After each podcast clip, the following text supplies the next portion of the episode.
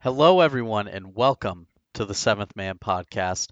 I'm Will Beverina, and I'm the chief editor of Dimer2K.com. I am Josiah Cohen. I am an editor of Dimer2K.com, and I do some things for the Warriors too. And I'm Len, and I'm the senior analyst here at Dimer2K, and uh, or for Dimer2K.com. And it's been a while. It has been a while. Uh, it's been a long, long time since we've done this. Um, our last podcast was back in mid-August when we skewered our own season two mega preview. That feels like forever ago, but uh, if you haven't checked that out yet, you definitely should. Um, but we are back for episode 29. You can check out all of our previous episodes on our YouTube channel. Just search for the Seventh Man Podcast, iTunes, Podbean, and Spotify as well. As always, we want to thank anyone listening to us for all the support. It is always appreciated. Um, plenty has happened in the two and a half months since we did the last pod. So uh, here we are. Um, sorry, there's been such a a huge gap, but uh, you know it's it's been some interesting times in the NBA 2K League. Um, why don't we start with the expansion draft, which itself feels pretty long ago at this point. Um, uh, Gen G and Hornets Venom GT, the two teams in there. Um, Josiah, you can't do much discussion on this, and that's okay. Len, what are your opinions on how both these t- two uh, new expansion teams did? Uh, I think they both did well. Um, to to to be as um, straightforward about it as as possible, but no, I mean to get more in depth about it, I think um, I think both teams did really well. Uh, I think it went uh, pretty close to as I expected. I you know I was expecting Type to go first. I was expecting uh, ZDS uh, to get traded back to Philly. Um, by one of the two teams. It ended up being Gen G. Um, but yeah, I think I think both did well. I like I like what um, Hornets Venom did by bringing in uh, you know their franchise guy and type who um, was great over at the uh, over in Golden State with um, those guys last year. But uh, I think also bringing in Strainer. I think you know a lot of people were talking about Profusion this draft, and for him to not get drafted and people take Strainer, I I, I favor um, Strainer's style of play uh, as opposed to some of the other sharps who maybe get a little bit more recognition just because he can handle the ball a little bit better. So I, th- I think maybe the Hornets had something, uh, you know, evaluated that or evaluated his style uh, just like that. Uh, and I think they favored that a little bit more. But yeah, I, I think both did well. Uh, Gen G getting um, two picks uh, to go with turn up defense, and then you know they have the the other two picks that they have. Uh, that, so they kept their first and their second, then they added a first and a second by trading ZDS. Yeah, I mean, there's a lot going on. I feel like I'm I'm all over the place right now, but I mean, there was just for to be just six picks, it seemed like it was uh, you know quite a bit going on. Yeah, I mean, uh, I I particularly like the Gen G draft, even though they they only got one person turn up defense. That's a good pick, though, right? Um, I mean, that's a a pretty good, you know, guy to to start your franchise with. Um, we know he's a solid player. Won a championship in season two.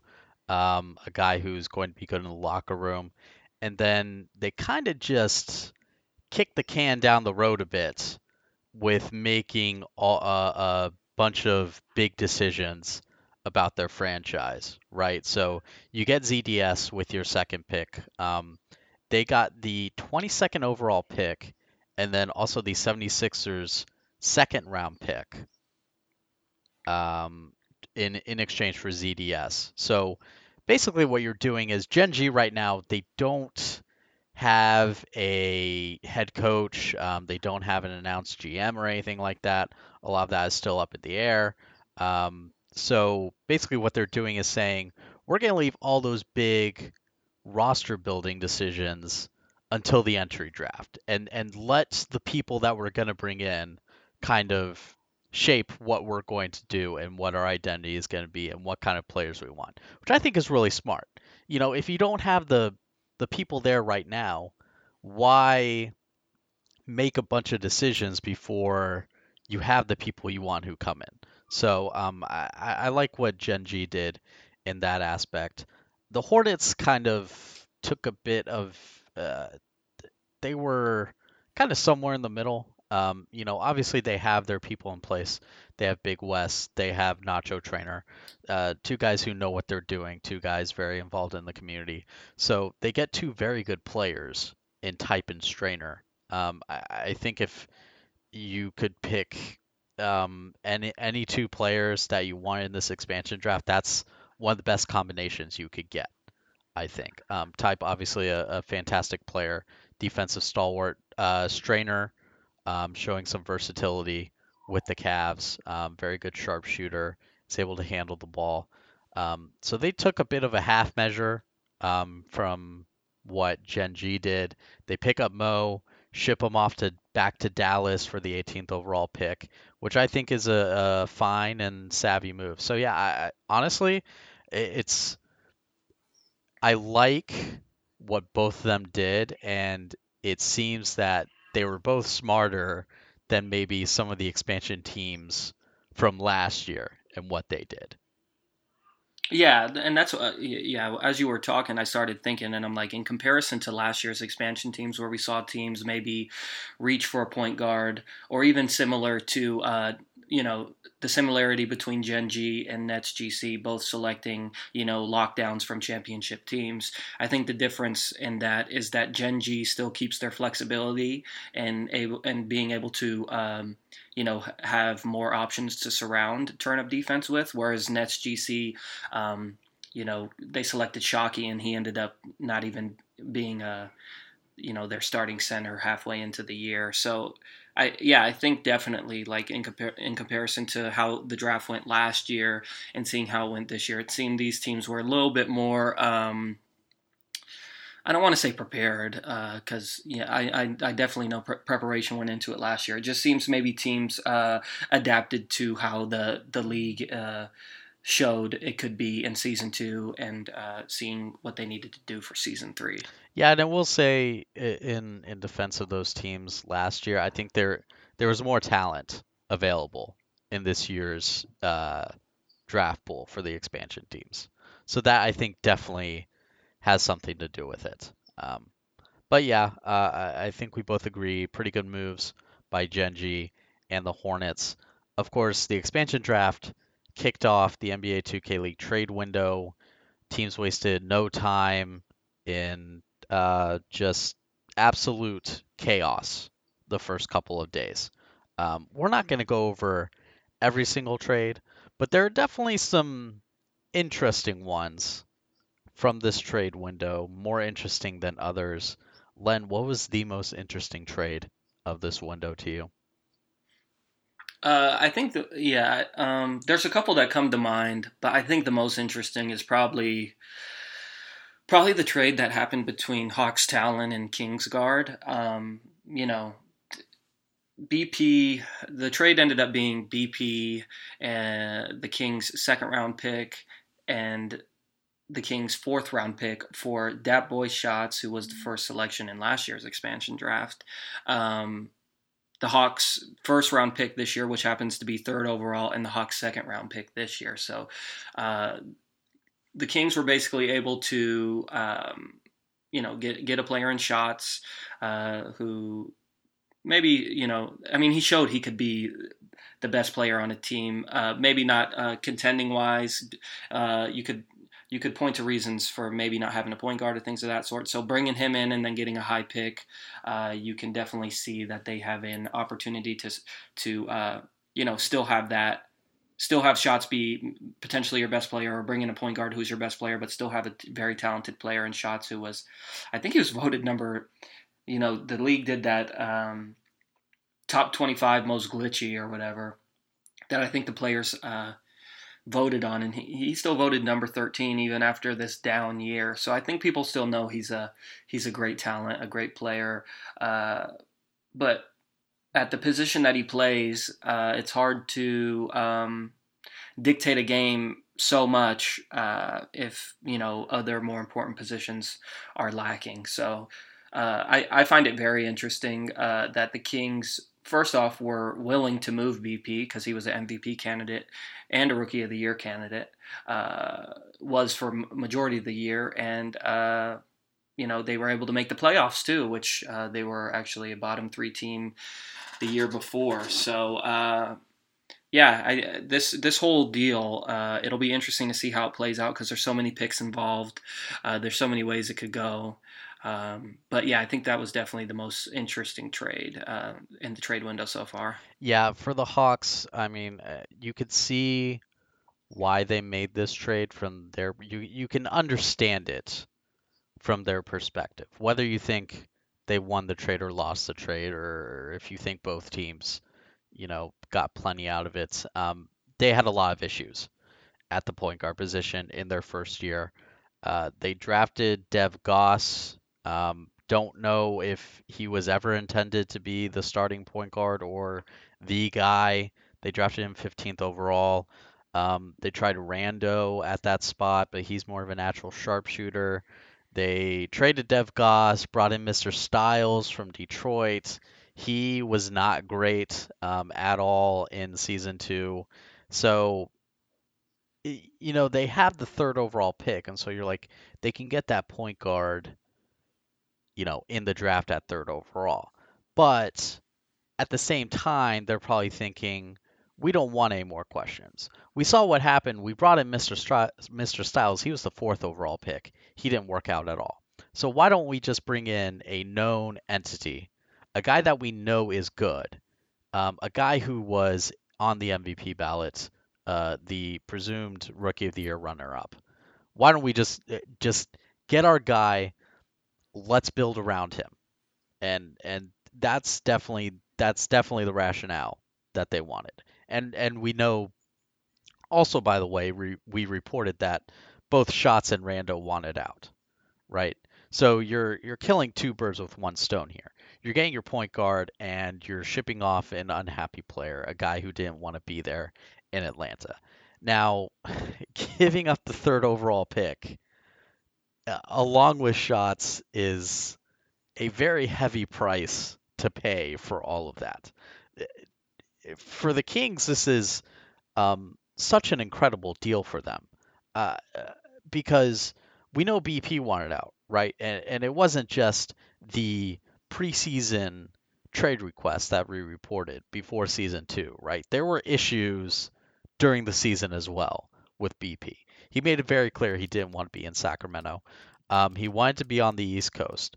So you get you you ship him off. You get a very good player in Dat Boy Shots, a fantastic player, a guy who was the best best player on the Hawks last year, and you get the third overall pick to fill that sudden point guard void that you have, along with a high second round pick. By the way, I mean that's uh, just an incredible deal from the Kings all the way their six man is going to be like chosen with the 27th overall pick or something like that. Yeah. I mean, that's a- Yeah. along with you know Yusuf Scarbs, who um, proved to be extremely valuable in season two, and uh, ball like seam. Um, I, I mean, uh, the Kings are set up so well. This was just an incredible move on their part. Could not have worked out any better for them. Yeah, no, definitely. And yeah, I mean to to even talk, you know, you brought up the third overall pick being a steep price. Uh, prior to them then moving Rando a, a few days later, um, they didn't have a first round pick. So yeah, you have BP, you would have Rando at that point, but you'd have no first round pick to pair with them. So it's still, uh, you know, it was still kind of a question. And then a couple days pass, and then they end up trading um, Rando to the Nets, and in return for that, they were actually getting the uh, first round pick of the Pacers this year, which they uh, received for trading Nate Call to the Pacers. Uh, that net, the Nets did. Um, so uh, so now I, I you know I, am trying to picture the the draft order in my head. I think it's like 16th overall or something like that. Yeah. So their first pick this year is going to be 16th overall. You pair that with BP, uh, you would assume uh, that they're not going to bring Arsenal back and that they're going to try and get a center with that pick right there. Um, maybe, maybe I don't know. I mean, last year they didn't prove to me that they can evaluate talent uh, to find uh, the perfect fits later in you know later in those rounds. Uh, I think the the good thing about having that third overall pick would have been you know you kind of get walked into um, into into a selection there where people you know where, where it's easier a little bit easier to evaluate talent uh, at the top top uh, part of the draft. Uh, you know that can go wrong as well as we saw with Mr. Styles. But uh, but yeah, so I mean, just in general, the the Hawks, I'm I I get the you know as you said, I get the direction, I get the not wanting to have any more questions. I want uh, wanting to solidify the point guard position and then and then building around that.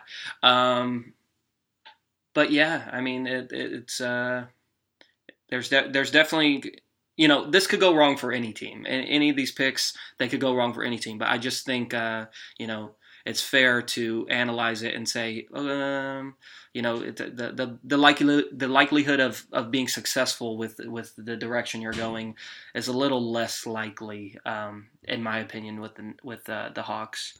Uh, with the Kings, as you said, uh, they're now going to have the third overall pick. They'll have the 17th overall pick, and then they'll have the 27th overall pick. Uh, to uh, pair those three picks with already great players in shots, seam, and Yusuf. Um, that's you know that that seems like a, a, a significantly more uh, optimistic scenario for me. The, the the Kings' last pick is the 26th overall pick as it stands right now. 26. Oh, so it's yeah, so even better. Uh, yeah.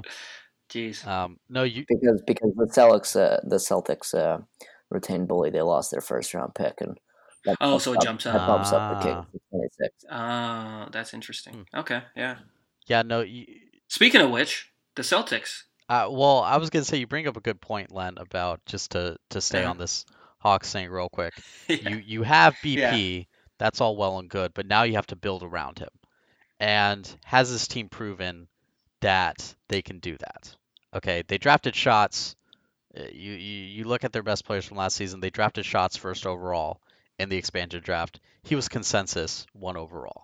It no one else was going to be drafted at that position, anyone could have come in and done that.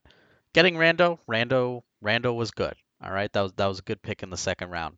The rest, um, a little bit shaky. Arsenal, you know, he was fine. Um, he, he's not, you know, a kind of game-changing player, but he he, you know, went in, did his role well. Do you trust the Hawks to build around BP? And I, I you know, it. We'll see we'll see. They have the 16th overall pick. Um, I, I think it's it's going to be a bit of a a reloading year for the Hawks in season three. I don't see them doing much this year unless they somehow get a bunch of real diamonds in the rough. But I think the plan is a little more long term, where maybe you get a high pick at the end of next season and and you can build around BP. So I think I think uh, we'll see uh, if it gets to that point. I think it's a failure. We bring up um, shots and Rando asking for trades. Uh, let's not forget that BP asked for a trade before a single game was played. So if imagine if um, you know the scenario gets bad enough where they have a top t- top three pick again next year, uh, it's hard to imagine BP won't be uh, shaking the basket. Or I can't think of any type of analogy, but you know. Um, imagine if BP's not happy, as we saw he can't, you know, as we saw he's prone to be sometimes. So uh, it, it's hard for me to imagine that you know this is. Uh, favorable at all for the Hawks if it does get to a scenario where it becomes a long-term solution or long-term plan. Yeah, we'll see. Um, it's it, it's an aggressive move by the Hawks. We'll leave it at that. Um, you mentioned the Celtics though; they made some moves uh, so far in this offseason. Um, first, they traded for Moam from the Heat for a second round pick. Then they retained Bully for a first round pick. they have their starting five already. They have a fourth round pick to get their sixth man. Um, you got Fab, Mel East, no autographs, Moam, and Bully. Um, what do you think about their moves, Len? Um, I mean, they made the semifinals last year. Um, so it's hard to imagine uh, wanting to blow it up too much. But for a team to just make the semifinals, uh, you'd think that they'd look for more progressive moves. But maybe they um, maybe they believe that Bully kind of had a slow start to last year, and he can be even better this year. Um, same for Moam. Uh, a lot of people were high on Profusion coming into the offseason. They think he had a good good year last year, but I think it's starting to get out that maybe people believe that he um, was a little bit more successful due to playing with a point guard like Fab. Uh, so with that, why don't you bring in a point guard who, or why don't you bring in a, another shooter who maybe has more chemistry with Fab, who uh, maybe the Celtics believe has more upside than Profusion and their system, and uh, you know didn't play with a point guard like Fab last year, and so I think maybe that's what you're getting here with Moam, uh, who did have an underwhelming season too, uh, but him and Fab are best friends. I mean, he they this is another this is one of those teams where literally five guys, you know, all five guys have have played together uh, prior to this league ever becoming a thing. So you put these, you know, this chemistry uh, with these five guys together, and um, I see the room for optimism, but I also see why people people could be skeptical about it too and just saying okay you see grizz gaming getting better you see um, uh, 76ers uh, bringing everybody back. You see, you know, the t- let's see what the T Wolves do in this entry draft.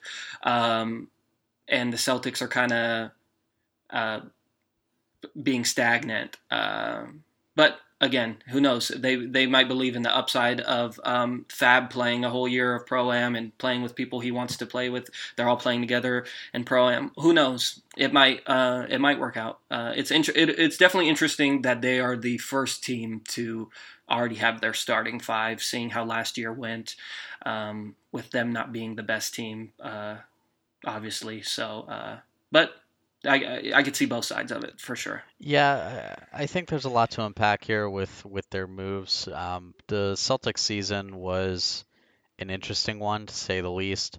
Um, terrible start, extremely hot finish, lost to the 76ers in the semifinals. Um, so they're a good team. Obviously, they were a good team in season two.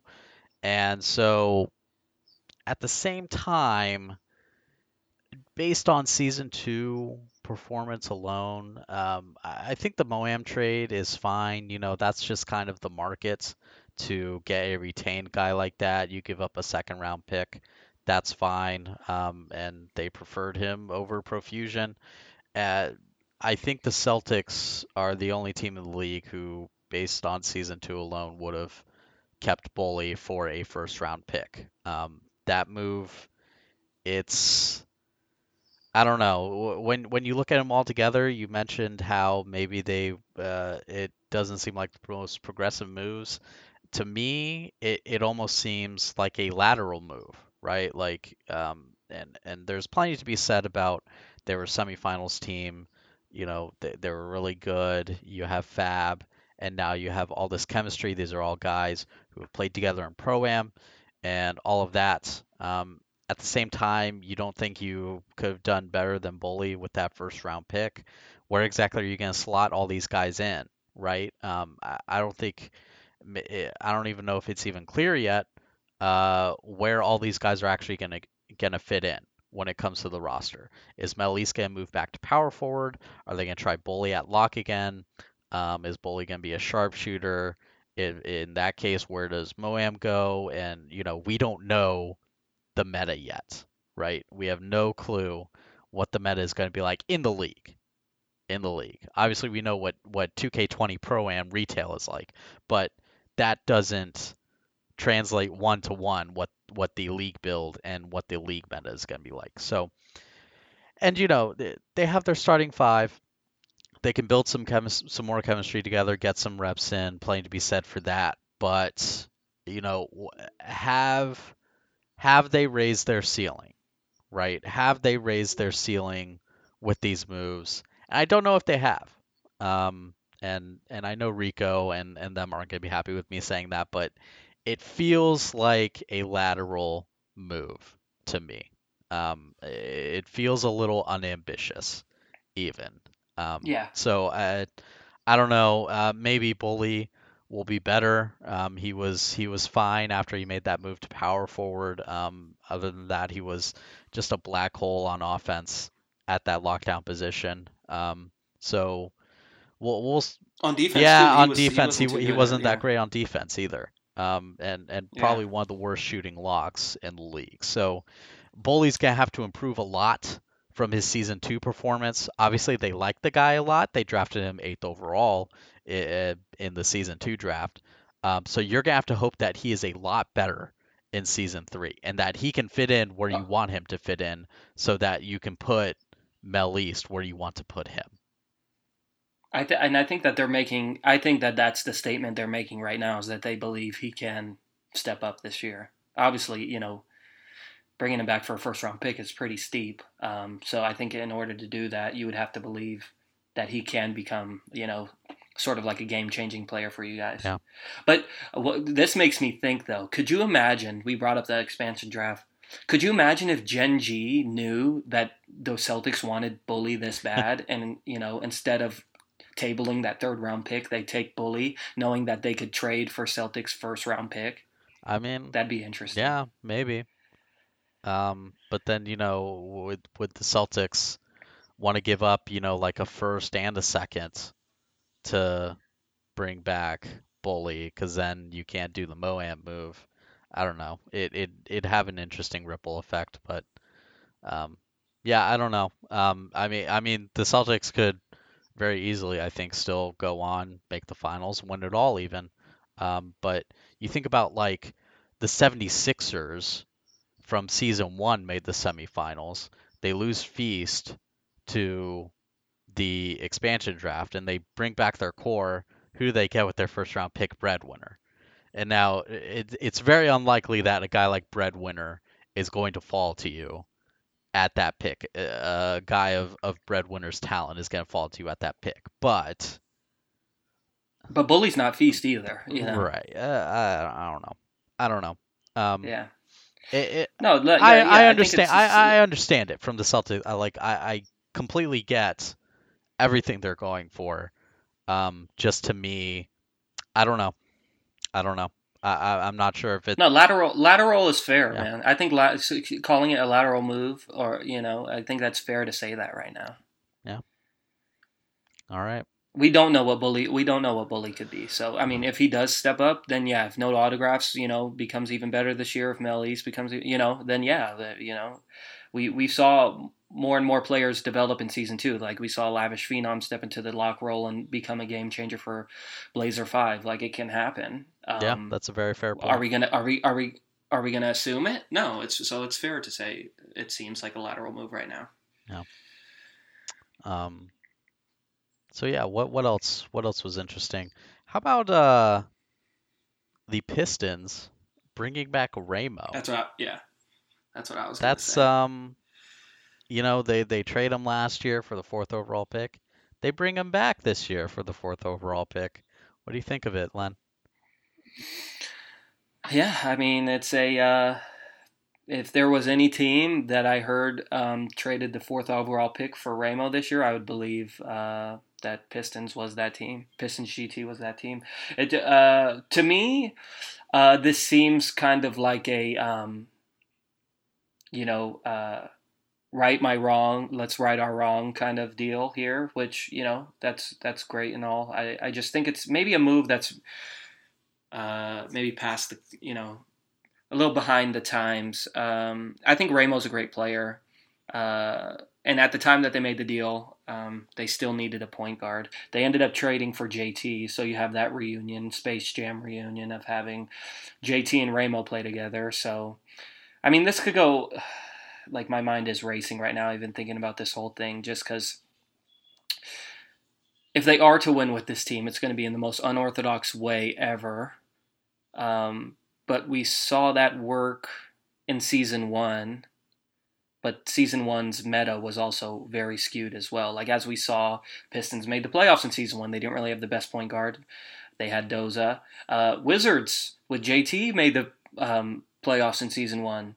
Uh, and it seemed like in a similar scenario where uh, Boo Painter was who Ramo is for JT now, uh, where he's kind of, you know, he'll be able to help him out in, in parts where he's not uh, capable. But yeah, I don't know. I, I, I, I looking at the move, uh, it makes a little bit of sense to me. You know, I, I can see why you bring in a player like JT to play with Ramo because it allows Ramo to play to his abilities and being more of a ball dominant forward.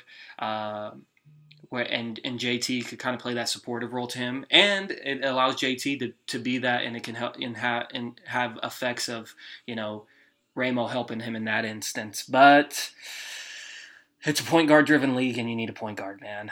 So uh, it'll be interesting to see if it works out. Uh, I, I, if I had to put my money on it, I say it won't.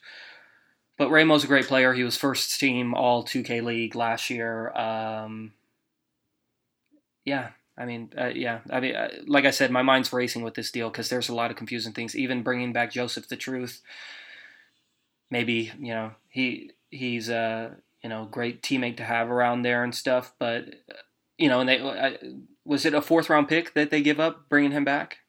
Uh, yeah. Yeah. So okay. So them bringing back Joseph the Truth really isn't that uh, b- b- that big of a head scratcher. Um, because you know that eh, potentially you're basically you know there's the security blanket of him just being your six man, and if he's a great teammate there and you like having him around, that's fine. But it'll eh, you know J- JT and Ramo, it'll just be you know JT was very disappointing uh, last year, uh, and he wasn't that great season one either. Uh, some speculated that you know he might not even be back this year, um, but a team's taking a chance on him. He's you know been very vocal and understanding his shortcomings the last year, so uh, who knows? He, maybe he'll work hard and, and get back right. Uh, but yeah, we'll see. I could I could see it going. You know, I wouldn't be shocked if they're 500. Wouldn't be shocked if they sneak into the playoffs. Uh, but my expectation is is uh, it's not going to be uh, that successful. Uh, I don't I don't know about playoffs. Um, we'll we'll see how JT does in in Detroit. I say that I say yeah I say that very like uh, it's just a weird team. I'm not saying like it's just such a weird scenario. Yeah, yeah. I, I it, it is an interesting situation for Detroit. Um, you know, I, obviously they didn't trade Ramo last year because they didn't believe in his talent something went on behind the scenes there, right? He he wanted out. Yeah. Management wanted out, wanted him out. We don't know. They traded him. What's done is done. Um, obviously, you know it, they need a point guard. Uh, you have the fourth overall pick, or you you you have, you know, a high pick. It didn't exactly work out last time. Last year, you draft Mr. Styles with the fourth overall pick. Doesn't work out maybe they felt a little burned by that. So they say, we don't want to go to the draft again because we could get another guy like Mr. Styles who doesn't work out. I think it's perfectly fine to say, let's just accept this for what it is.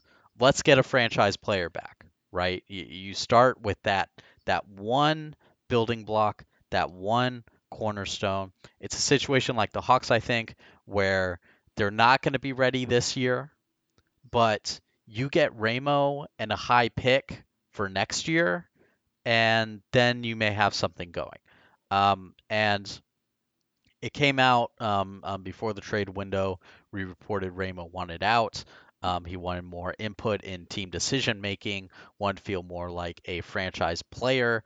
Um, obviously, if he's going to Detroit and he seems happy to be back in Detroit, they're going to uh, allow all that to happen right? And he seems to to Ramo has seemed to make it clear now that he wants to be there for the long haul. All right, so they're they're punting this season, and that's fine.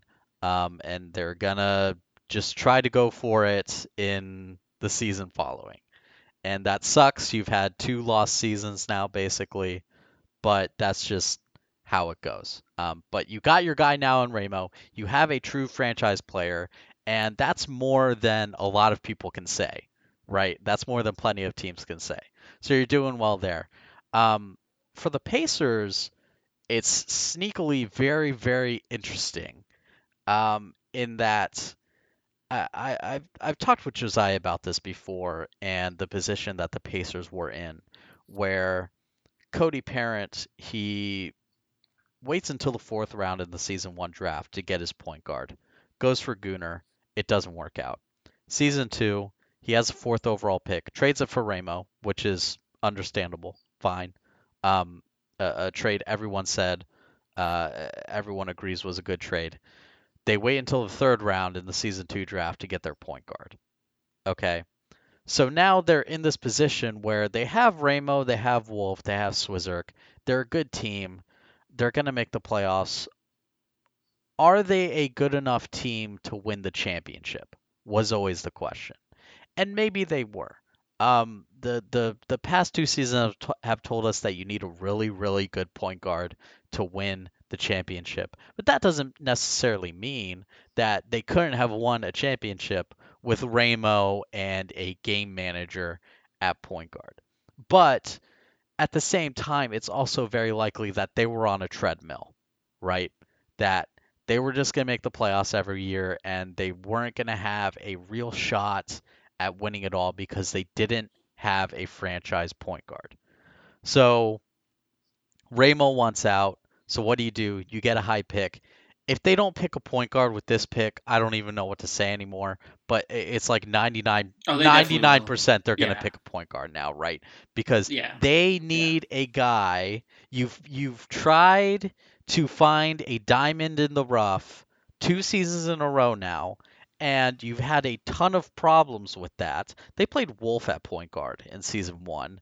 They they tried to but they tried different things in season two. You need you just need a guy there because when they haven't had that point guard there, it's caused problems for the rest of the lineup where they've had to do all this shuffling. So um, it, it it was an interesting puzzle, I think, for the Pacers, and I think this is a fine move for them. You're saying like uh, like you just traded Ramo, right? You just traded Ramo away. Uh, obviously a really good player, a guy voted the fifth best player in the league by his peers, the best non-point guard, right? But like I, I I think it might have actually been the right move where I think both teams win in this kind of trade.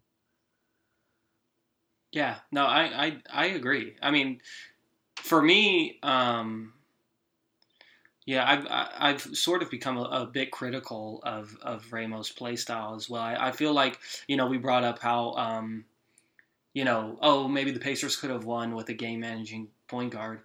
In my opinion, he doesn't allow a point guard to even become a game managing point guard. He doesn't allow a point guard to manage the game at all.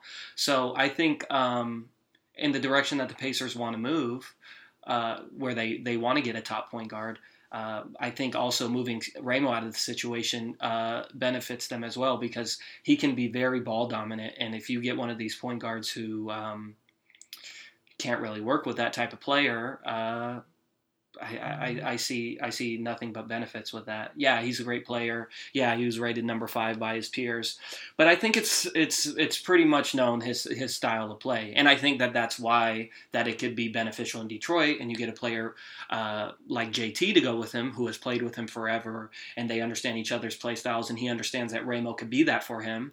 I can see that being a little bit more, um, uh, you know, good for the for the Pistons. Whereas with with the Pacers, I think yeah, like moving on, bringing in another player like Nate to. Uh, you know, now you have two guys who can play the lockdown position. They probably could both play the power forward position. They're two high character guys, uh, and they're two guys who will let the point guard do what the point guard needs to do. Uh, so yeah, I think I, I totally agree with you. I think uh, at this point you you could definitely say win win for both sides. Yeah, um, very big trade. Uh, another really big trade. I, I like this was a big trade. Um, but like it it I don't know if it's actually like the most interesting trade though. Goofy to Grizz Gaming in exchange for two first round picks and a second round pick for Knicks Gaming. So uh, let me let me ask why why do, you you could start off this one. Why do you think it's not that? Well, I mean, Uh, like it, it's just so understandable for both teams, right? Like like with the Pacers and Yeah. Pistons, you can unpack the there are a lot of levels to it for both sides, I think, as as to why they did that. With this, like it's so seemingly obvious, right? Like the Grizz Gaming, like Grizz Gaming just needed they wanted another star player. Knicks Gaming, they they benched Goofy in season two, and so you trade him for a boatload of picks. Like it's it's not like it's not like that interesting in that aspect, you know. Obviously it's interesting in that this was the most picks ever traded for a single player, uh, the first time that future picks have been traded, but like like on, on a surface level, like it's so obvious why it was done for both sides, I guess. Re- see, really, I I I, I kind of disagree. I think yeah, it's predictable that the Knicks were going to move on from Goofy, but um, he's going to a team that already had a center, you know. Um, so yeah, I think there's a lot of speculation going on that you know, authentic African's been playing a lot more ball handler and pro am this year, but um, still, it I, I I mean. Until I heard heard about it, I, I, I would have never thought that Goofy was going to Grizz Gaming. Like authentic African, uh, it, a lot of people consider him a top center in this league. Uh, so I don't know if it's if it's his decision to want to move to ball handler, uh, if he saw the opportunity for that, for them to get goofy and he felt he was versatile enough to move to ball handler so they could better their team uh, by bringing on a player like Goofy. Uh, so I yeah I mean I get it was predictable Goofy would be moved, I still think that there is aspects of this that's like super interesting and like um, you know to be decided on how it'll work out. I mean, yeah, with authentic African, uh, I mean, like he's, uh, you could argue he's the most versatile player in the league. Had high success at three different positions. I I think it's fine if he wants to move to. I I don't think it it necessarily maximizes his talent if you move him to secondary ball handler or whatever, or or we'll see what the meta holds for us. Um, obviously, they're going to put Goofy at center. Goofy wants to be center. Um, it- so it, it's uh, you know an interesting situation. I I think would have been maybe authentic Africa at center, Goofy at power forward, but that's not going to happen.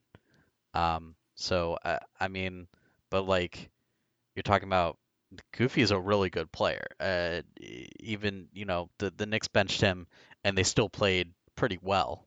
Um, arguably even better than when he was playing in season two. But at the same time, it's Goofy. He's a really good player. Season one champion. Um, he, what was he? Ninth overall pick in the first draft. So yeah, I, I, I mean like there's that one question for Grizz Gaming. What exactly does authentic African do? But yeah, I don't know. Yeah, no, and I think we pretty much agree. I, I, I just found it like I remember I remember my feeling when I first found out that that's what was happening. Uh, my first question was just like, "What the hell?" Like, Well, yeah, I mean like you know uh, in the I moment just don't know. it's like oh my god, like Goofy is moving to the Grizz for like all those picks. Like oh my god, like trying to wrap your brain around that. But like I was just saying, you know, it's not it's not like a a Hawks Kings or a or Pistons Pacers where Yeah, there are a bunch of levels to it. Right? Or it totally changes the dynamic of the Yeah, team. it's like- yeah, for sure. It's like we know why the Grizz wanted Goofy. We know why the Knicks wanted all those picks. So yeah, that was my point. Yeah, Um, no, and definitely. and you know th- there were some other trades, but I don't, I don't. Um, I think those were the most interesting of the off season so far. Josiah, I know you've. It's just been killing you that you can't chime in on any of these. I I know you're just There's- dying, dying to refute every single point I make. There's there's been a lot of yawning going on over here. Yeah. Yeah. Well, you know, don't snake us for a league job next time, and you know, maybe you can talk. I, Anyway. I, I I hold it very important to uh, to uh, to work for a league job and uh, and, and still keep up my my Dimer community roots. Uh, very grateful to the Warriors that they uh, that they let me do so. So Nice PR response. Um, let's uh, what should we talk about next? We we had a couple other topics we wanted to talk about. What should we start with, Josiah? Since I, I know you're just dying to speak, what would you like to talk about? I kind of want to talk about the World Series. Will The World Se- uh, I don't know. Um, uh, fine, I mean, fine. Len and I, Len and I will talk about the World Series, and you just sort of hang out there quietly. the uh, I don't I don't um yeah, I don't know, man. Okay, well, if It's- you it's if you really don't want to talk I don't about feel World good. Series, what you want to I don't feel good. I don't feel good about it. I don't feel good about any he's of it. about the World Series Um, one. I'm ta- I'm talking about the World about Series. Max Scherzer. Um, Max Actually, you know, if you- no if you want some about this, context- there's there's no point. This like 2 Yeah. hours ago, it was announced Max Scherzer was scratched from Game Five, um, and uh, I've just been in a state of um, desolation ever since. But I, I suppose there's no point um, harping on it since by the time people get to hear this, uh, the result will be clear. But but here, just Yes. tell the people, Will, what's your what's your go to? Like, how do you watch? How do you watch a Nationals World Series game? What, what, what- what's your How setup? do you what's your watch? setup? Oh What's yeah, your- I want to know that. as That's a interesting. diehard Nationals fan, what do you do? well, yeah, yeah, let's hear it. Any rituals or anything? um, well, mostly I've been watching. Most of the games have been on the weekdays, uh, and so usually I'm at my parents' house. Actually, they live pretty close by to me, and so uh, I've been watching with my grandma actually in my parents' basement. So, um, that's brought some decent results actually. Uh, but uh, yeah, I mean, I, tonight I'm writing it out in my own apartment. We'll see how it goes. Um, I I are you gonna try wearing? Are you gonna try wearing the shirt you wore for game one, or like, um what do you feel's go? What do you feel's going wrong? Why did like what'd you do wrong for I'm game three? I'm game gonna try consuming copious amounts of alcohol. Um, I don't know about the shirt thing, but there's definitely gonna be drinking, which I think is absolutely necessary. It's stressful to be in the World Series. Let me just say that it is stressful more than anything else, right? Oh, trust me, I Oh. know. I'm a Giants fan. Oh, Jesus. Oh Disgusting. no. Ugh. Ugh. It wasn't. Too, it wasn't too stressful. Ah, but, you know, yeah, it you stressful. don't talk to me. You won three World Series. Don't talk to me about. Ugh, the Giants. Anyway, it's stressful to be in the World Series, especially, you know, with the Nats. You don't know if they're gonna get back there anytime soon, right? So, What? yeah, I mean, like, it's hard. To, Look at your team. It's- Well, I guess Rendon's going to free agency this year, but like you still have a bunch of young guys. You just signed Corbin. Oh, we I don't we know. do, I don't know but, Strasburg's. but like it still takes a lot just to get back, right? Like we have a good team on paper, Yeah. but we had a good team on paper the past four times we went to the playoffs, and then- we and blew then- it all and four times. Anything like w- w- Yeah, I'm just saying it's. I'm just saying it's not like uh, it's not like the Royals where you know they were all Hey a little bit when, older when and, Joe and you know Ross that all their throws a contracts were strong four Sure. innings, two runs allowed, and there's gonna be a big contract, big money God. going to Joe Ross. And he'll, he'll be your third starter next season. Here, here's how it's gonna play out. We're we're we're we're losing. We're losing tonight. All right, we're losing tonight, and that's fine. Um, you throw Joe Ross out there, uh, and then you still have Stephen Strasburg in the chamber, ready to go. Okay, and so you hopefully the report is that Scherzer can be back for Game Seven. Hopefully that is the case. Um, if that is the case, you know, you throw Joe Ross out there to the Wolves. Um, I don't know who the Stros starting pitcher. is. It's It's either Cole. Cole, or It's Cole. Verlander It's tonight. Cole. It, it's, It's Cole. Cole. It's, It's. Cole. All right. So you're you're losing the Cole. If you steal one somehow, then absolutely fantastic. But in all likelihood, they're gonna lose, right? You know, you know, you know. Here, let me help you, man. You know how I am with these predictions. Oh no. The Nats and Joe Ross. Joe Ross is going to get that W tonight, by any means necessary. Any means. I, I, uh, to be honest, I think he throws a no-no through seven. Why would you say that? Now you're now you're really I'm You're- I'm that- serious. you're too much. Too much. Through seven, through seven, maybe six. Ugh. But Joe Ross is he's about to come out guns ablaze. Joe Ross is going to let up two solo home runs in the first inning now, just because you said that, No, and the Nats are going to no. lose Watch, like you'll seven see. to two. You could thank me. You could thank me later. Trust in trust in Davey, man. Come on. Yeah. He knows what he's Yeah. doing. Davey's not hitting against Gerrit Cole. Yeah, Juan Soto is exactly. You make my point. And we all know what Will thinks about Juan Soto. I mean, he's not Acuna. He's not Acuna, but you know, he, he, You're right, he he's can hit better. Cole. There it is. See, it's I, I don't know. Like like going into this, you know, the Astros are obviously heavily favored, and it's like if you had said, you know, like you're two two with the Astros, like you would have taken that, right? Yep. Make Exactly. it a best of three. Exactly. But like going up two and then dropping two and now yeah, that's yeah. and now Scherzer Especially because the two you go up, this two you go up, you literally beat the two best pitchers in Yeah, baseball. exactly. And now it's tied two two. So Yeah, like you would think you would want to go up 2-0 like on their crappy pitchers, and then they get the two on their good pitchers. Instead, it was reverse. Yeah. So now it's kind of scary. Yeah. Because then, you know, you go up two nothing. I was like I was like if they win game 3, like I'm to be in DC for game 4 and all this and it's just uh, it's it's uh it's a mess. I don't I don't feel great about it. I don't feel great. I, I've already started accepting what's likely to happen. So we'll see how that goes. So I think this is a good segue then for uh, you know the, the you know how you said it's it's a crappy feeling to be in the World Series. We've had some very high stake tournaments going on lately. Uh, you know these draft tournaments where we're seeing players.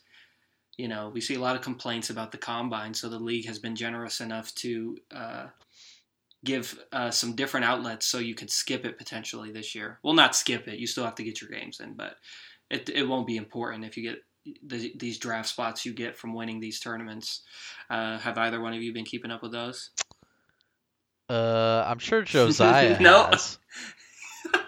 I- I don't have much time that. for things. well, there's one in particular that Josiah is very much a part of. So there's one tournament that Will should have at the top of his to watch list. You know, right up there with the World Series. Um, yeah, oh, that's why he. Yeah, did you buy your ticket to go there? to the World Series. No, to his tournament that he should be attending. I I hope Will. To- I'm, for his I'm favorite assuming team. Will bought the ticket. His Texas ticket. Is this? Oh, I was about to say, is It's this a like Mavs If joke? only, if only the Jazz had a tournament as well. Oh then my God! yeah, they'd be in heaven. No, Um, I I haven't been paying much attention. I I haven't been able to watch many of the tournaments. I caught the uh, I want to say, oh, I caught the Hornets finals, but haven't been able to watch much. You should watch the. You should watch the WGS Invitational. Oh yeah, is that gonna be a good one? It's going to be an excellent one. What's It's gonna be in person. Lots of good stuff going on there, both PS4 and Xbox, um, Wow. which is which is a rarity. Um, are you awesome. are you guys are you guys gonna pick two point guards like every other every other tournament? It's been all point guards, so we'll we'll keeps track of his point guards. We'll I'm Will just- definitely keeps track of the point guards. Will, which, I'm just pointing it Will, out. who's Well, your well, favorite point guard of the The NBA Ja- 2K League? his his Jazz Ooh. D one. So Oh, he's- Will, he's who's your favorite point guard of the NBA 2K League? I'm not answering any of these questions. I don't respond anymore to these because it just doesn't make any sense. Really don't know where it came from. Yeah, I, I I, was just I pointing know where the Mavs one came from. The Jazz one, it's just innately true. So that's where it came from. No, the Jazz one came from because he, was he was hyping up how he last year, beginning of the year when the Jazz were announced for the first pick. He, throughout the whole year, he's like, "See, I was telling you guys, like it, it'll be very disappointing if they have two top I three mean, picks that's these, just- ne- these that's next two just- years."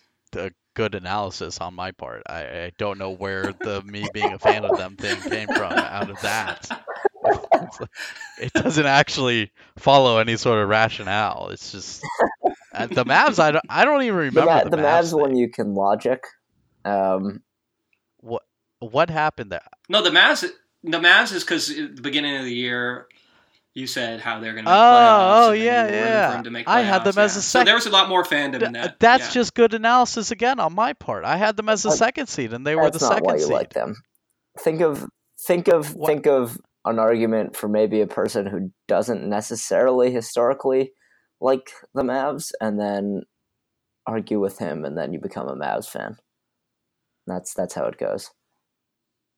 Uh, didn't you say Josiah that if that if Dimes had made the MVP ballot in season two, you would I I advocated for Dimes making the MVP ballot in season two. I did. I honestly did. Interesting. Um, Very interesting. I would not have voted for him. I did not vote for him. I think we all know. I think I said on this podcast who I voted for. Um, but I I would have been um, not opposed to Dimes being on the ballot. Very interesting. Very interesting. I was I was just pointing out from I don't know. I was just trying to point out it's been all point guards so far selected for these spots. I wonder if we're ever going to get a non-point guard. I mean, I understand why the point guards are selected, right? But especially when you consider um, the teams so far who have made these selections. But yeah, I don't know. Uh, Do you do you have any input in the selection, I'll tell you what, Will. I'll tell you what. Maybe we won't. Maybe we won't pick a point guard. Maybe we won't pick a center. Maybe we won't pick a player who really fits into any one category. Maybe we'll just pick someone so out of the blue that you know. Maybe we'll just pick you. We'll just pick you. Put you in the draft I pool there, mean, and uh, I, would anyone argue against that? I mean, would anyone argue against that? Yes, the entire world, the entire world would argue against that. 2K Analytics For said for I was record, comp. for the I just want to record, remind for the record, everyone. obviously, Will will not be picked for a draftable spot in the Warriors. Uh, I, a squad 2K with big stuff. Analytics said I was comp. happened to 2K I just want to say that. He said I I was a. those guys. Where are? Yeah, dude, they just Well, totally Max, fell off the face of the Yeah, earth. which Max is started a working real with T. Wolves, and uh, We miss we them do, every we do. day, Yeah. every single day. Um, I, I don't know what. It, well, it's tough. It's tough to you know put together. A, a, the it's tough to put tangent. together a project in the community and stick it out.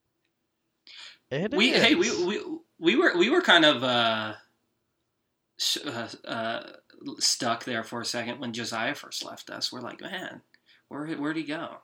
But now, uh, but now we're getting back on track. Yeah, Probably because there was no news or anything, yeah, yeah. I mean, and we have we have Will. Will is very uh, good at organizing. Will stays. stuff. Without that's, Will, true. there's that's Dimer. certainly true. That's Will true. stays on top of the point guards. I just want. I. What are we gonna talk about with these with these tournaments? I'm ready to I don't move it on. I, You Len brought brought it up. Len brought it up. Yeah, I, I brought it. up. I just What, didn't know what if you is guys there to to what watch is there to bring up? What is there to bring up? I just for me for me personally, I think I just think it's interesting that the league is making taking steps to get more people, uh, give more people more chances to uh, potentially get in the Yeah, draft. no, I That's think it's fine. I think, I think it's fine. I think it's good. It's not. It's not just about um, getting people into the draft pool. It's providing you know the official platforms outside the combine for teams to scout players. Right. It, yeah, that's true as well because yeah, they they um, you know the first year the narrative was hey combines all that matters, and last year we saw with the expanded draft pool. Yeah.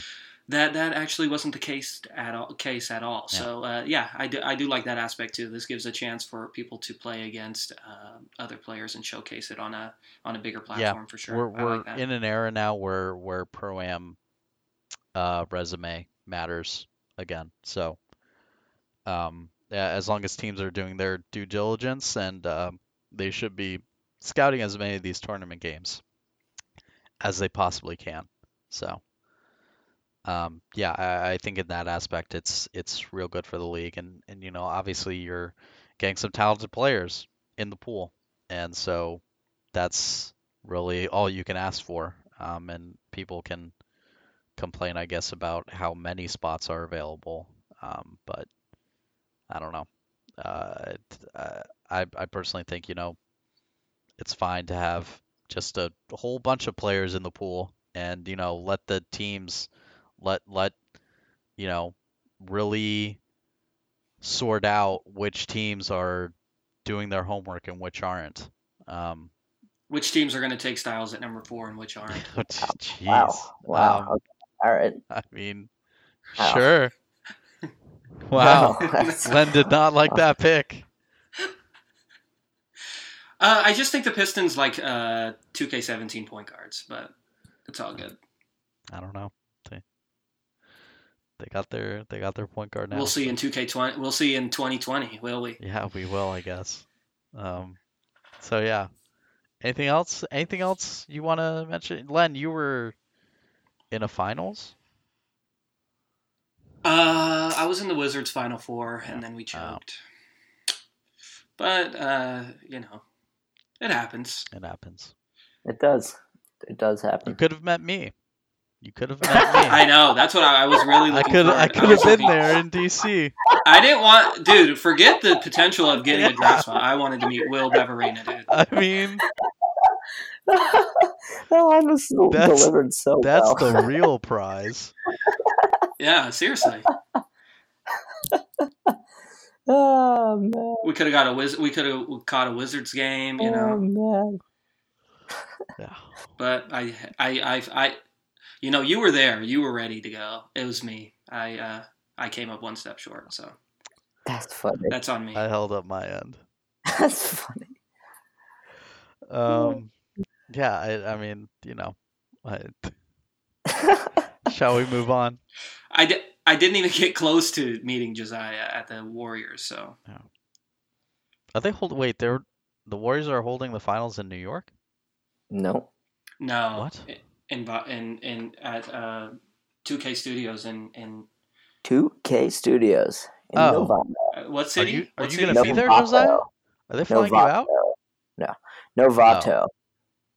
You're not going? Ah, Hmm. I'm boycotting They have more important people to fly out, Dang. like the players, because Warriors prioritize the players. Okay. Oh, that's good. For Josiah has any more marketing pitches. Um, I, I think we the the discourse has has has run. we had on- one. We had one on on the the topic, tournaments. Will, but if uh, but if you uh, if you don't want to bring it up, I, I respect your decision. All I don't know what what was the topic. Just now, what? No, no. There's Oh, one other. topic. Oh, oh, no, oh, Josiah yeah. said there was Yeah, one yeah, more yeah, topic. yeah, yeah. Yeah. There is one more topic. One more Um, we, we we really wanted to talk about this. yes, Um, yes, and this is yeah. this is Oh, this I is- remember now. Okay. this is tangentially related to the NBA 2K League. Um, but Prestige area just today, it uh, turns out has been shut down.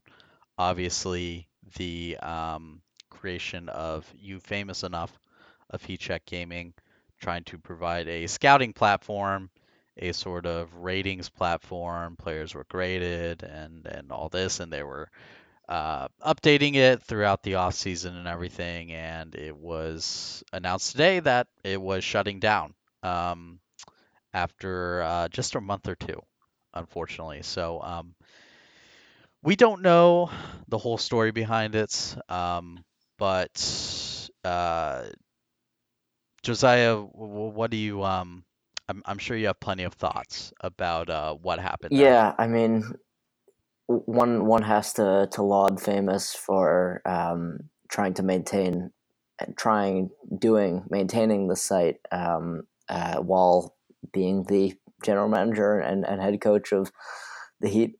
Um, it's it's always it's always always always um, it, it- it's always a coin flip uh, in a sense in, in the in the community when you're producing content that evaluates and rates and you know really says really just makes any value judgment about players um, because some players, you know, you praise them, they they quote tweet, they push the the content, they whatever. Um, but if you and if you're negative about them, then your your content is is deemed trash, and and uh, that that was certainly the case in terms of a very explicit rating and evaluating system that the prestige area had up. Um, and you know, there, there's always room. Content content should not be sacrosanct in that it's you know it's perfect and unimpeachable. You know, there should be you should one should be able to take issue with a piece of content or a rating or a, uh, an article or an opinion um, and discuss it civilly, right? Attack attack the idea, attack the opinion, attack the judgment in a in a constructive way, right? Bring bring proof. Don't just diminish and demean and degrade the overall platform, the very notion of you know producing content just because it isn't to your liking. Um, that it's it's it's a very negative way to approach things. Um, it does a, a sum total of zero people any good because you know if you're not willing to address criticism of your own game, you know you're not trying to get better. Um, and so it, it's a, it's a sad thing to see it shut down uh, so quickly. You know, assuming it doesn't get put up again, uh, which obviously we have to hope that it does. But you know, I'm thankful that um, Dimer is sort of operating in a very different sphere, has been able to weather the storm for a while um, and uh, and and keep producing things. But you know, the the general motto is keep reevaluating. You know, where where you see content, where you see content fitting into the 2K League community. Um, because if you're only willing to look at it through your own lens, through the personal lens of you know what does it what does it do for me, um, then then you're gonna need a, you're gonna need a change of attitude. Yeah, I mean that was that was well said, Len. I'm I'm interested in your perspective because uh, Josiah and I we don't we don't play 2K competitively. You do. Yeah. Um, you're mm-hmm. uh, were you on Prestige area? No, I asked a couple times. Yeah. Yeah. I never got put on. Um, Guys I played with, I but were on it, but you're um, you're on you're on both sides of the aisle here, where you're a content creator and you're also a player um, who gets judged on your play. So, um, what's your perspective, I guess, on on all of that with tying that into what happened with Prestige area? Um, I think you know my my only way to because uh, you know we all watch sports. Uh, and similar similarly to that, uh, there's there's scouting and, and things of that sort that go on. Uh, I think the big difference though is um, just the the the the the base of players um, in the NBA that are being scouted is nothing like how um, things are scouted in this community. Sorry, I'm just trying to find the right words, but like so, for instance, a lot of the critiques um, of ratings on Prestige area are you know typically from people on it or people who know people on it uh, personally or play with them. You know what I'm saying? It's like it's directly criticized by people uh, it affects. Whereas, like, you know, you see statistics, analytics on ESPN, and, you know, it's Joe Blow who can't even make a layup uh, complaining about it. I think you know, so there, I think there's far less effect in that aspect. Um, but yeah, I think that's just like the biggest thing with with this in general. Um, I think it was great. Uh, I think any tool that can be used potentially by teams in the future uh, to reference or anything uh, to help players uh, reference themselves or to use uh, on their resume or whatever need be uh, in the future to try and get a job or, or things of that sort. I think they're great, but. Um, but yeah, things can run its course specifically in this community just because um, the, the criticisms are so uh, first person. Like it's you know it's why is my rating like that? Why do you you know why am I not on there? Why is this person on there when I beat this person? Why is this person higher than me when I beat this person? Um, type stuff, and I think that can wear and tear on on anybody. It gets annoying, and and you know it leaves room for thought of uh, believing that people may be ungrateful for things like that. So you never truly know what you know what's happening behind the scenes, and you know if the decision was made strictly due to annoying uh, uh, being annoyed by uh, the people on the page, or you know if people on the back end weren't uh, holding up their end of the bargain and keeping up with updating it, you don't know what it could be. Uh, so I, I, I, don't want to fully scold the community and say, uh, you know, um, hey, we this is this is a this is a uh, product. You know, this getting disbanded is a product of you being ungrateful. Uh, we don't know. Nothing officially was said as to why it was disbanded. Uh, but yeah, so uh, but in general, yeah, I think that's my biggest thing is, you know, when it comes to scouting in this community, it's, you know, often the scouts are also people who are trying to be a player uh, and trying to be get a league job and, and things of that sort. There's nothing, there's no uh, definitive uh, specific lanes for, for people trying to do specific things. So I think maybe that um, jumbled up all together can, like I said, you know, cause something to to to go the wrong way, go south. So that, that that's my take on it. I think, uh, as Josiah said, like I, yeah, I think uh, if people were more receptive to um, criticisms and, and, things like that, um, it, there would be no, uh, you know, that nothing wrong can really come from that. You know, uh, with criticisms and, and things of that sort, all it does is is uh, you know push you to uh, progress, even if it's in areas where you feel like you don't need progression. There's nothing wrong with trying to get better every day. Um, so yeah, I, I, I think that's pretty much you know my thought on it.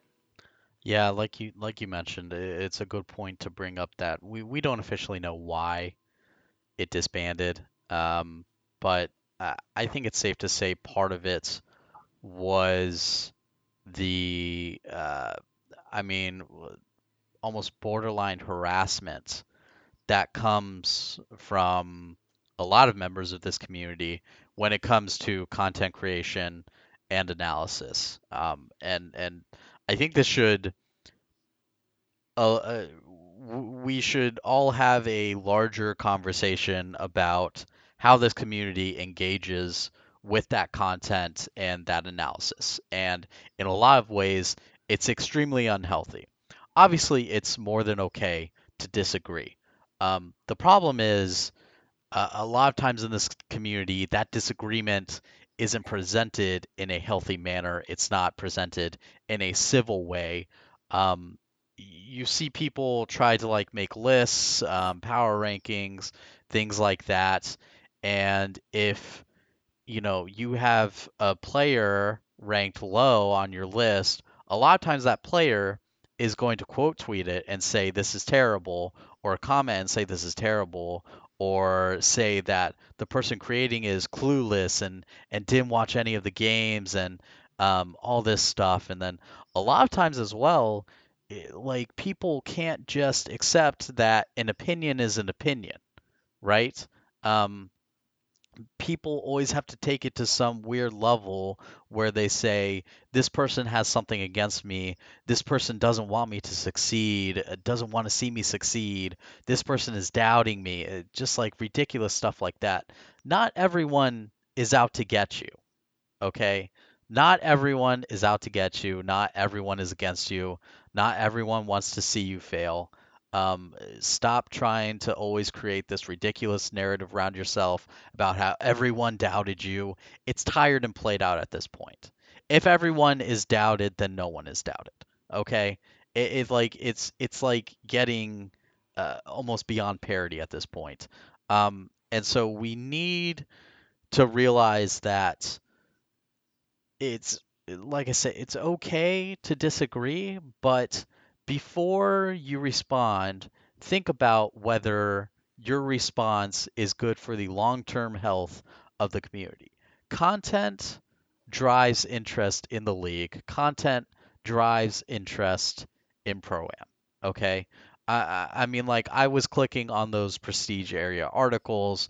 Um, I would go look at the ratings from time to time when they would post updates, things like that. You know, a lot of work goes into that. you know, e- even just um, what we do at Dimer is a lot of work. What they were doing at Prestige Area is a lot of work. It's Yeah, not to keep easy. up with the website. Yeah, like Yeah, it's it's it's yeah. so much and like these are people who are mostly doing it just because like they're just passionate about pro am and they're passionate about the league and and they like doing this and you know they like interacting with the community and you know just getting their opinions and their analysis out there.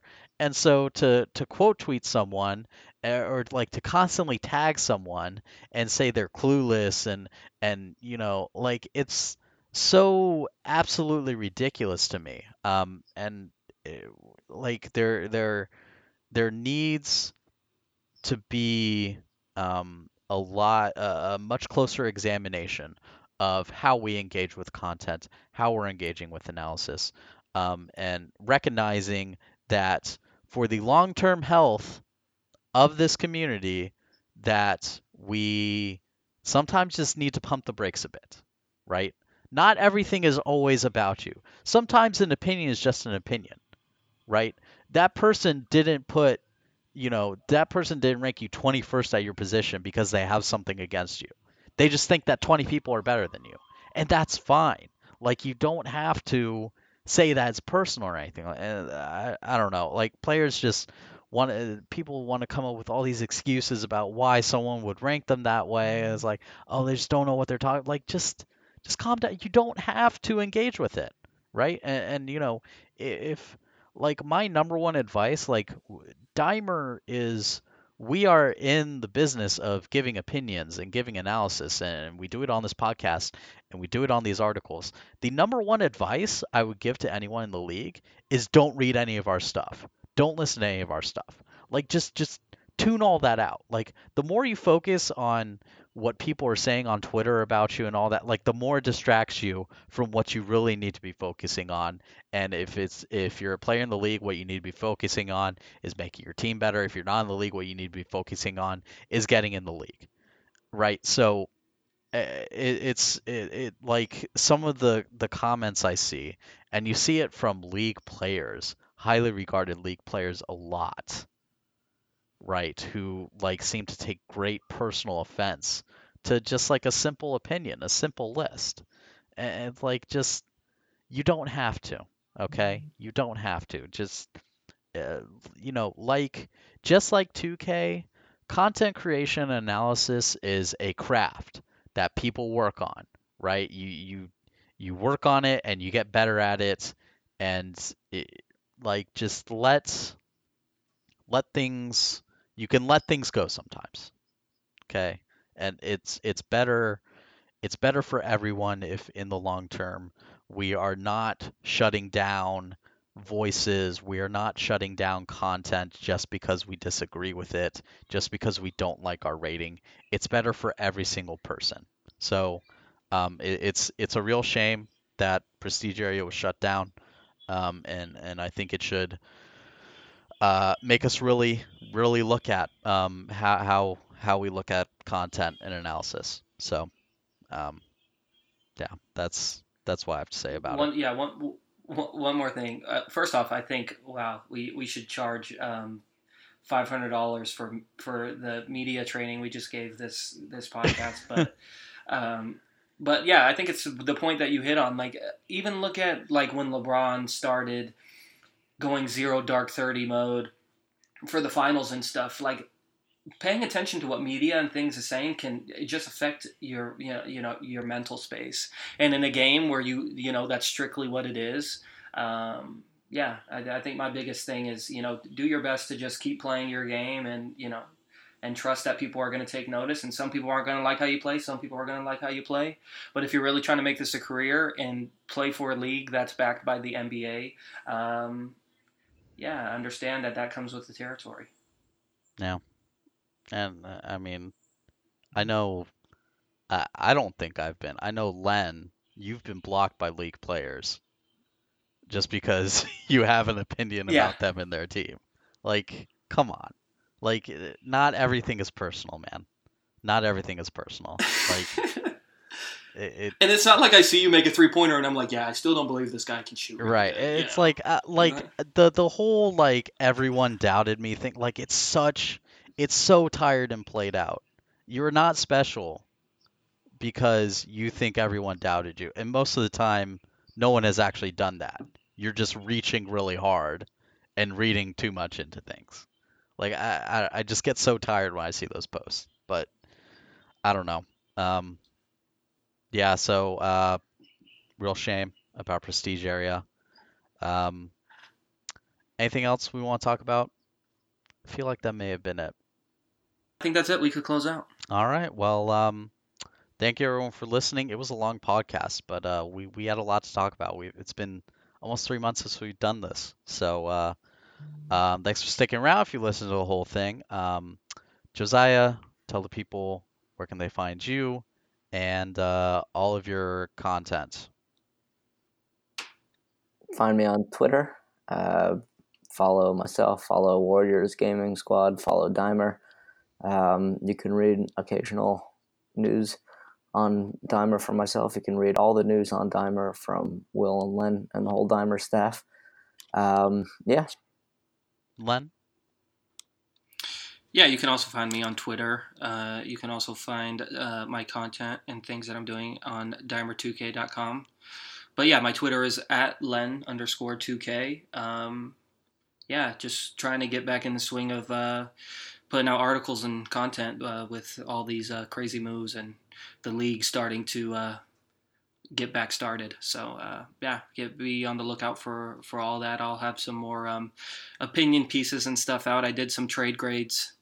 I think about a week ago. I got to update it with some more of these trades uh, getting pushed through.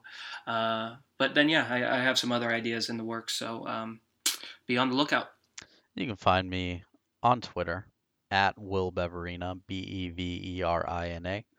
And uh, follow Dimer at Dimer2K, Dimer2K.com. Um, but if you are listening to this podcast and you don't follow Dimer, then what are you doing? Thank you, everyone, for listening. We will be back.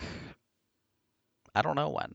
Um, this was whenever we feel like it, I guess. Whenever we remember that we have a podcast we will be back. So, um, once again, thanks everyone for listening, and we will see you next time.